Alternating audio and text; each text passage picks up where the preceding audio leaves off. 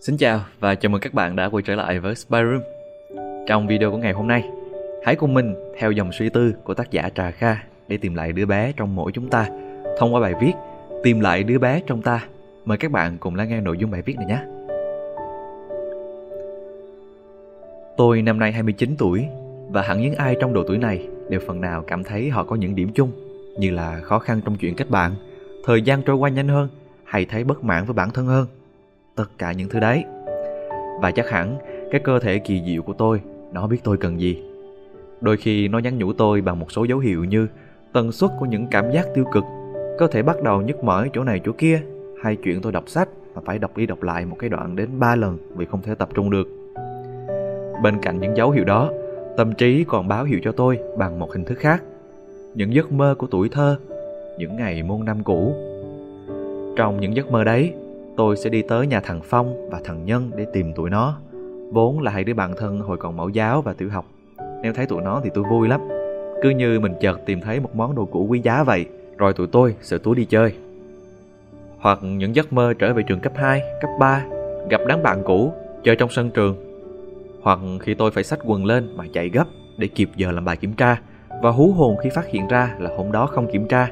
Cô giáo thì cười hiền như cô tiên Tôi thích những giấc mơ như vậy vì nhờ chúng mà tôi có cơ hội được sống lại những ký ức đẹp thuở xưa và cảm giác là rất thật. Lòng hân hoan tràn đầy hy vọng, cùng chúng bạn xông pha vào những miền đất phiêu lưu kỳ bí, dù chúng chỉ là một góc vườn, một căn nhà bỏ hoang hay một con hẻm chưa có dấu chân của chúng tôi. Đó là lý do mà sau khi thức giấc, tôi thường mỉm cười, cảm thấy ngày mới thật là đẹp. Những khoảnh khắc như vậy cũng khiến tôi thường nghĩ về điều này, rằng liệu ta có thể tìm lại phần nào cái sự tràn trề như thế của tuổi thơ trong đời sống vật chất nhàm chán và đầy áp lực này chăng? Bài viết này là suy tư của tôi cho câu hỏi đó. Giấc mơ là những cuộc đời chưa được sống Osho những đặc điểm dễ nhận thấy của con nít. Trước hết hẳn ta cần điểm danh một số đặc điểm của con nít. Tầm 4 đến 10 tuổi cho dễ hình dung, để xem liệu ta có thể học và không học được gì từ chúng. Một là thích đi chơi, phiêu lưu đây đó. Đây cũng là bản chất của con người, dù lớn hay bé. Đó là lý do đa phần mấy phim ăn khách nhất thường mang tính phiêu lưu là vậy.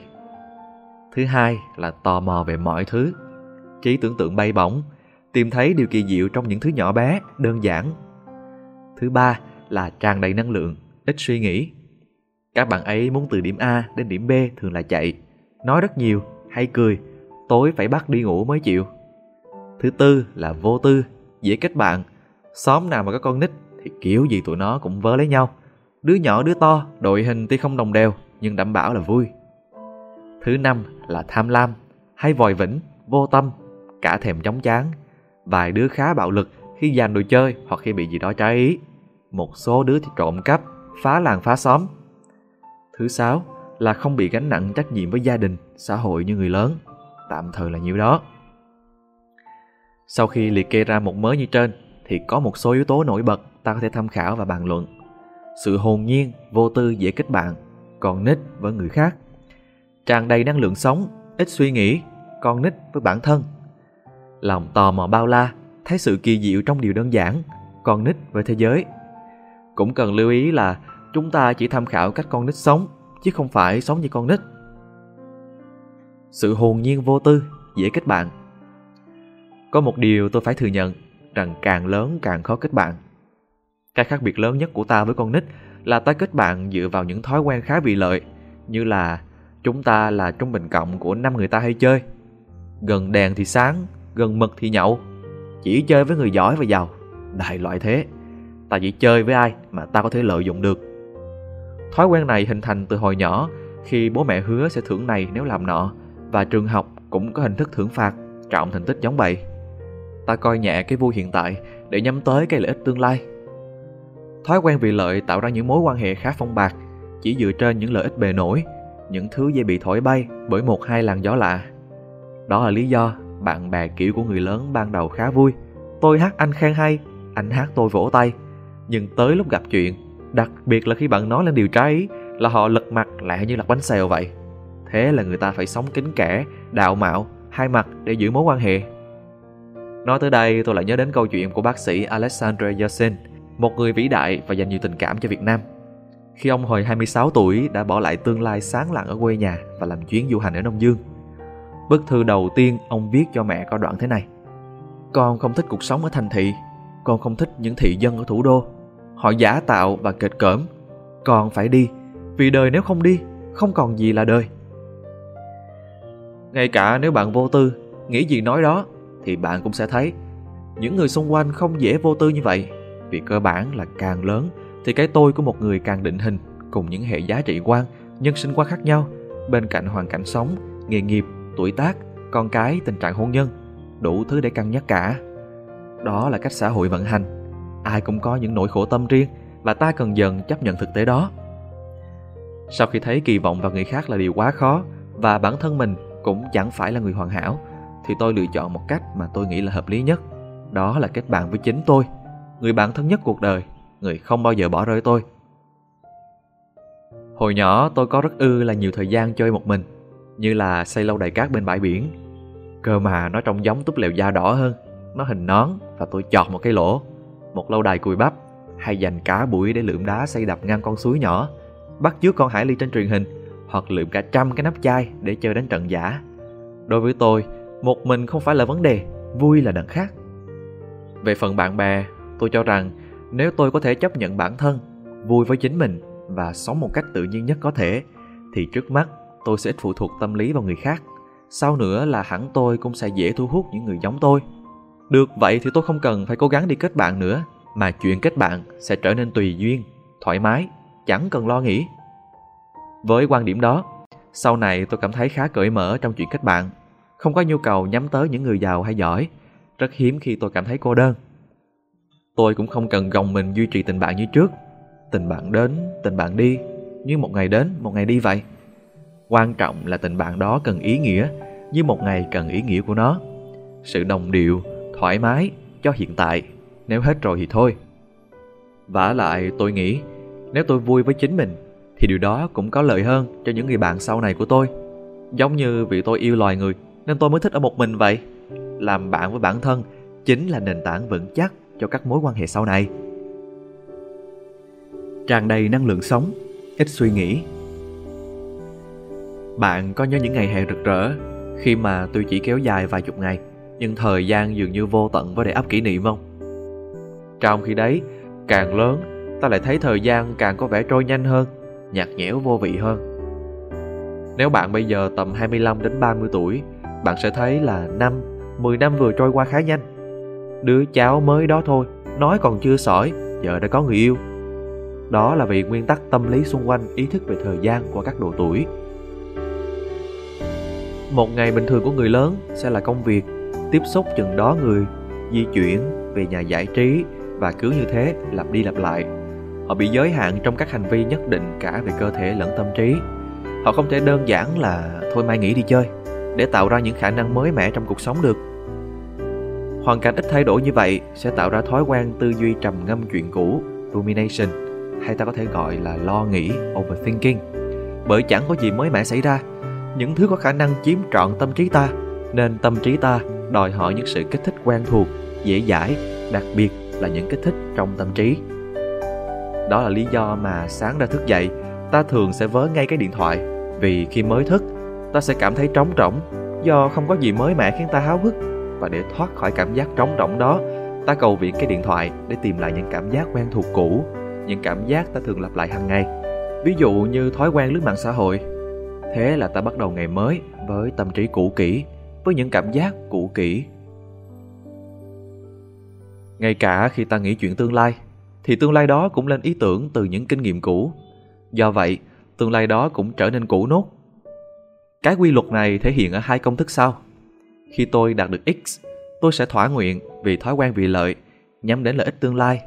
Và tôi sợ tương lai tôi sẽ nghèo, khổ, không ai chơi với tôi nếu tôi làm y, vì ám ảnh những ký ức tiêu cực trong quá khứ. Thế là hiện tại của ta bị nặng trịch bởi cả quá khứ và tương lai. Đó là lý do ta bị lặp đi lặp lại các trải nghiệm có vẻ như nhau trong cuộc sống. Ta có cảm giác rằng ngọc trên lộ hàng á thì mới mẻ hơn trên ngọc nào đó dính drama. Dù thực chất, chúng cũng giống nhau ở mô thức, để ý chuyện người khác. Hay ta cứ kiểm tra like, comment liên tục như một con nghiện vô thức. Hoặc ta cứ mãi nỗ lực, hy sinh hiện tại để theo đuổi những mục tiêu phù phiếm, chủ yếu là để gây ấn tượng với người khác, như là nâng cấp điện thoại, con xe đời mới nhất, hay sống để cố làm hài lòng người khác, như là ráng đẻ con để bố mẹ vui lòng, cưới vội vì sợ bạn bè chê ế. Và thời gian cứ thế trôi qua, ta không thể tạo ra được bất cứ kỷ niệm nào mới mẻ và đáng nhớ. Chính quy luật tâm lý trên đã dẫn đến một trong những nỗi hối hận lớn nhất của người già. Đó là tôi ước gì tôi đã sống một cuộc đời tôi thực sự mong muốn, chứ không phải cuộc đời mà người khác muốn tôi phải sống. Ai cũng có những mong muốn nhất định, nhưng vì cứ bám vào lệ thoái tư duy hàng ngày rằng thôi mai bắt đầu, thôi để đến lúc X thì mình sẽ Y, mà không biết rằng ngày mai đó hay X đó có thể là tháng sau, năm sau hay mãi mãi. Con nít tuy bị giới hạn trong không gian sống nhỏ hẹp, nhưng bởi vì chúng chưa có kinh nghiệm sống, chưa định hình cái tôi cùng những nhãn dán định kiến và trách nhiệm kèm theo, nên chúng cũng không có thói quen suy nghĩ về quá khứ và tương lai nhiều như người lớn. Chính vì không suy nghĩ nhiều, không tốn năng lượng tinh thần, nên chúng có xu hướng sống đúng với chính mình, hiếm khi mâu thuẫn nội tâm, do vậy cũng luôn tràn đầy năng lượng sống. Toto Chan có một chiếc ví mà cô bé rất thích và coi nó là đồ vật quan trọng nhất của mình. Tới mức đi vệ sinh cũng cầm theo để ngắm. Một lần nọ, cô bé làm rớt chiếc ví xuống bể phốt của trường và sau nỗ lực phi thường dành cả ngày để hốt phân tìm chiếc ví thì cuối cùng cô bé đã bỏ cuộc. Tối hôm đó, khi nằm ngủ, Tô Tô Chàng nghĩ đến chiếc ví xinh đẹp. Tiếc thật đấy, rồi nhanh chóng thiếp đi. Để cảm thấy tràn đầy năng lượng, ta cần phải học cách sống cho hiện tại Sống cho hiện tại không phải là sự nỗ lực thay đổi danh vọng, tiền tài hay dành thời gian chìm đắm trong những thỏa mãn nhất thời và thụ động như coi porn, luyện phim, lướt mạng xã hội. Sống cho hiện tại chính là việc ta lựa chọn những dự án tự nó khiến ta vui, không nhằm thỏa mãn cái tôi, mang tính chủ động và sáng tạo, dù không lợi ích gì cụ thể và dành thời gian chìm đắm trong chúng. Như đứa bé chạy ùa ra ngoài sân để tập chạy xe đạp vậy. Bởi vì người lớn ít nhiều đều bị giới hạn về công việc, thời gian nên sẽ khó để ta có một công việc thỏa mãn đam mê, dù thực chất cũng có vài người may mắn được như vậy. Do vậy, ta có thể dành ra một khoảng thời gian rảnh trong ngày hoặc trong tuần để trở lại với đứa bé trong ta qua những sở thích. Sở thích chính là cửa sổ mở ra khả năng mới trong cuộc sống của ta, đồng thời làm ngắt quãng những thói quen có hại như lo nghĩ hay nghiện những thỏa mãn nhất thời. Sở thích thì sẽ tùy người tùy cảnh. Có người thích vẽ, có người thích làm mộc, người thích du lịch. Tôi thì tìm thấy hoạt động đấy trong chuyện tìm đọc tri thức và viết lách. Sở thích này tuy chiếm khá nhiều thời gian, nhưng cái niềm vui của lòng tò mò với cái mới, rồi chủ động sáng tạo vấn đề trước mắt, khiến tôi cảm thấy có thể chìm đắm trong nó nhiều ngày, nhiều năm, thậm chí có lúc quên cả ăn. Và sau khi mỗi dự án viết lách, thì tôi thường thấy rất mãn nguyện, cảm thấy đủ.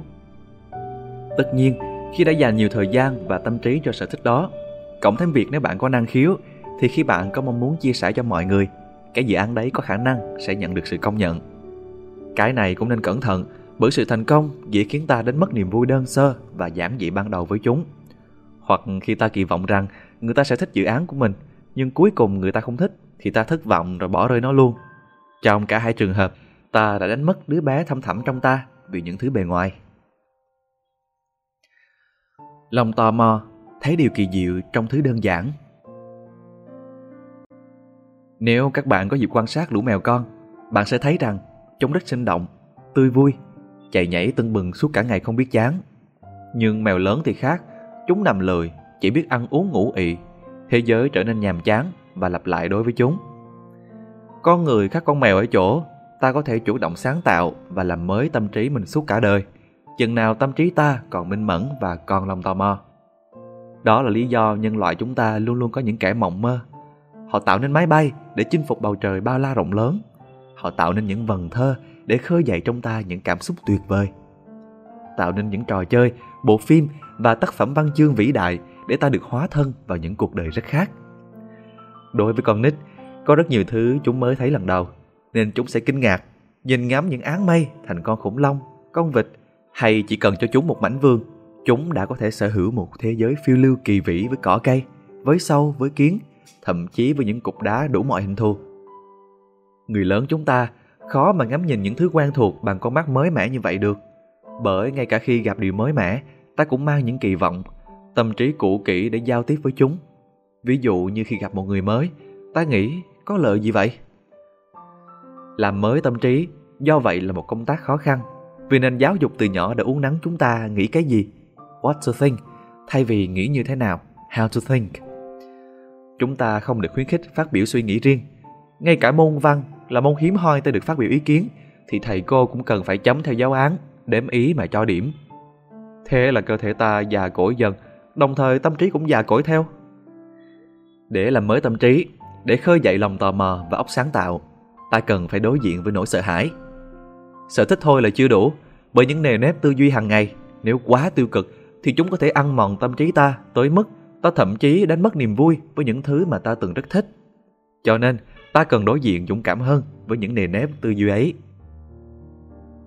Bạn hãy thử quan sát bản thân và những người lớn quanh bạn xem. Có phải chúng ta có rất nhiều nỗi sợ, rất dễ phản ứng khi mà có một sự kiện, một ý kiến, lập luận nào đó có nguy cơ làm đổ bể bức tường vô hình mà ta dựng lên để bảo vệ tâm trí mình không?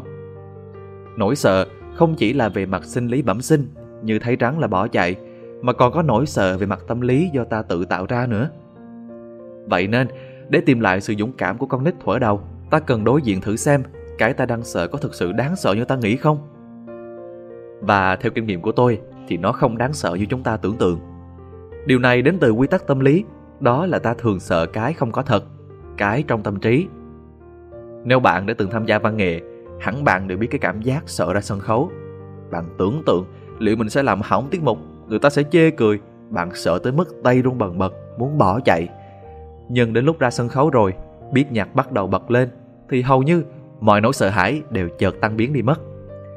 Đó là lý do chúng ta hiếm khi thấy các tiết mục văn nghệ thảm họa, bởi ngay cả nếu người trình diễn có va vấp ban đầu, thì khán giả cũng sẽ vỗ tay khích lệ. Mọi thứ do vậy không đáng sợ như ta nghĩ. Khi ta đối diện với sự sợ hãi, cái chết của sự sợ hãi là điều chắc chắn. Khi đã nuôi dưỡng được lòng tò mò, bằng cách cứ đặt câu hỏi liên tục và dũng cảm đi tìm câu trả lời, bạn sẽ thấy là cái thứ bạn đang tìm hiểu bỗng dưng trở nên rất thú vị và chứa đựng nhiều điều cần khám phá thêm, khác hẳn với bạn nghĩ trước đó. Cho dù có là con kiến, cành cây, là bác nông dân hay anh chạy Grab, hoặc đó là cái comment đang mỉa mai bạn, hay nỗi buồn bị thất tình. Nuôi dưỡng được lòng tò mò, bạn sẽ chạm đến cái tinh thần mà như Nietzsche nói.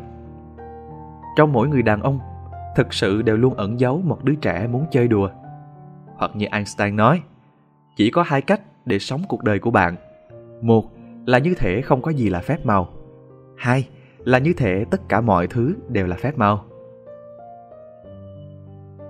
Lời kết Có một đoạn văn này trong tác phẩm Cõi người ta của Saint-Exupéry, bùi gián dịch mà tôi thấy rất hợp với tinh thần bài viết, xin được chia sẻ lại. Tôi bắt gặp những câu tâm sự người ta thủ thị trao nhau, tâm sự về bệnh tật, tiền tài, về những quẩn quanh gia đình cơ cực. Chúng cho thấy những vách tường tù ngục tẻ lạnh vây hãm những tấm thân kia. Và bất thình lình, hiện ra trước mắt tôi khuôn mặt định mệnh. Hỡi người công chức già người bạn hiện diện nơi đây, chưa bao giờ có ai giúp anh lối thoát. Anh cũng không chịu trách nhiệm gì về việc đó. Anh đã xây dựng cuộc sống bình thản của mình bằng cách chám kiến mọi cửa ngõ nhìn ra ánh sáng. Gió không thể đi về vì mọi lối đều bị biết bởi xi măng anh giống như những con mối, anh cuộn tròn trong ổn định túc mãn của anh, trong những tập tục cũ mòn, trong những thói lề ngột ngạt của cuộc sống địa phương. Anh dựng bức thành u tối, che lấp lối đi về của gió rộng trùng khơi, của sương hồng tinh tú.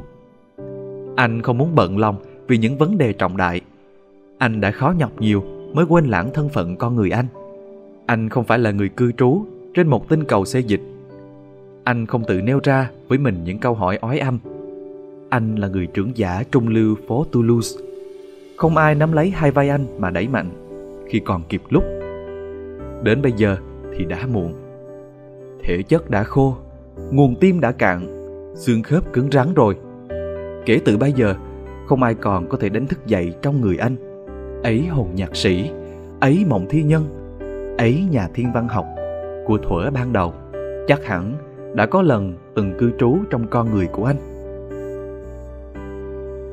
Cuối cùng, tôi chúc các bạn và cả cho tôi nữa có thể tìm lại được đứa bé ấy trong mỗi chúng ta. Cảm ơn các bạn đã lắng nghe. Trà Kha Tái bút Hồi nhỏ tôi rất thích kể chuyện cổ tích mà tôi nghe được từ cô giáo cho bố mẹ nghe. Không thì không ngủ được, thúc thích khóc. Do vậy, việc đối với tôi cũng khá giống với nhu cầu kể chuyện hồi xưa. Đó là lý do nếu ta có thể nhớ về tuổi thơ, ta hoàn toàn có thể có rất nhiều gợi ý cho sở thích, thậm chí sự nghiệp sau này ta mong muốn. Vậy tuổi thơ các bạn thích điều gì? Và bây giờ, các bạn có còn dành thời gian cho chúng? Mong nhận được chia sẻ thêm từ các bạn. Đừng quên nhấn like, share và subscribe để ủng hộ chúng mình nhé. Và nếu các bạn thích những nội dung như trên, thì hãy đăng nhập vào spyroom.com để tìm đọc thêm. Đây là Spyroom, còn mình là Nam.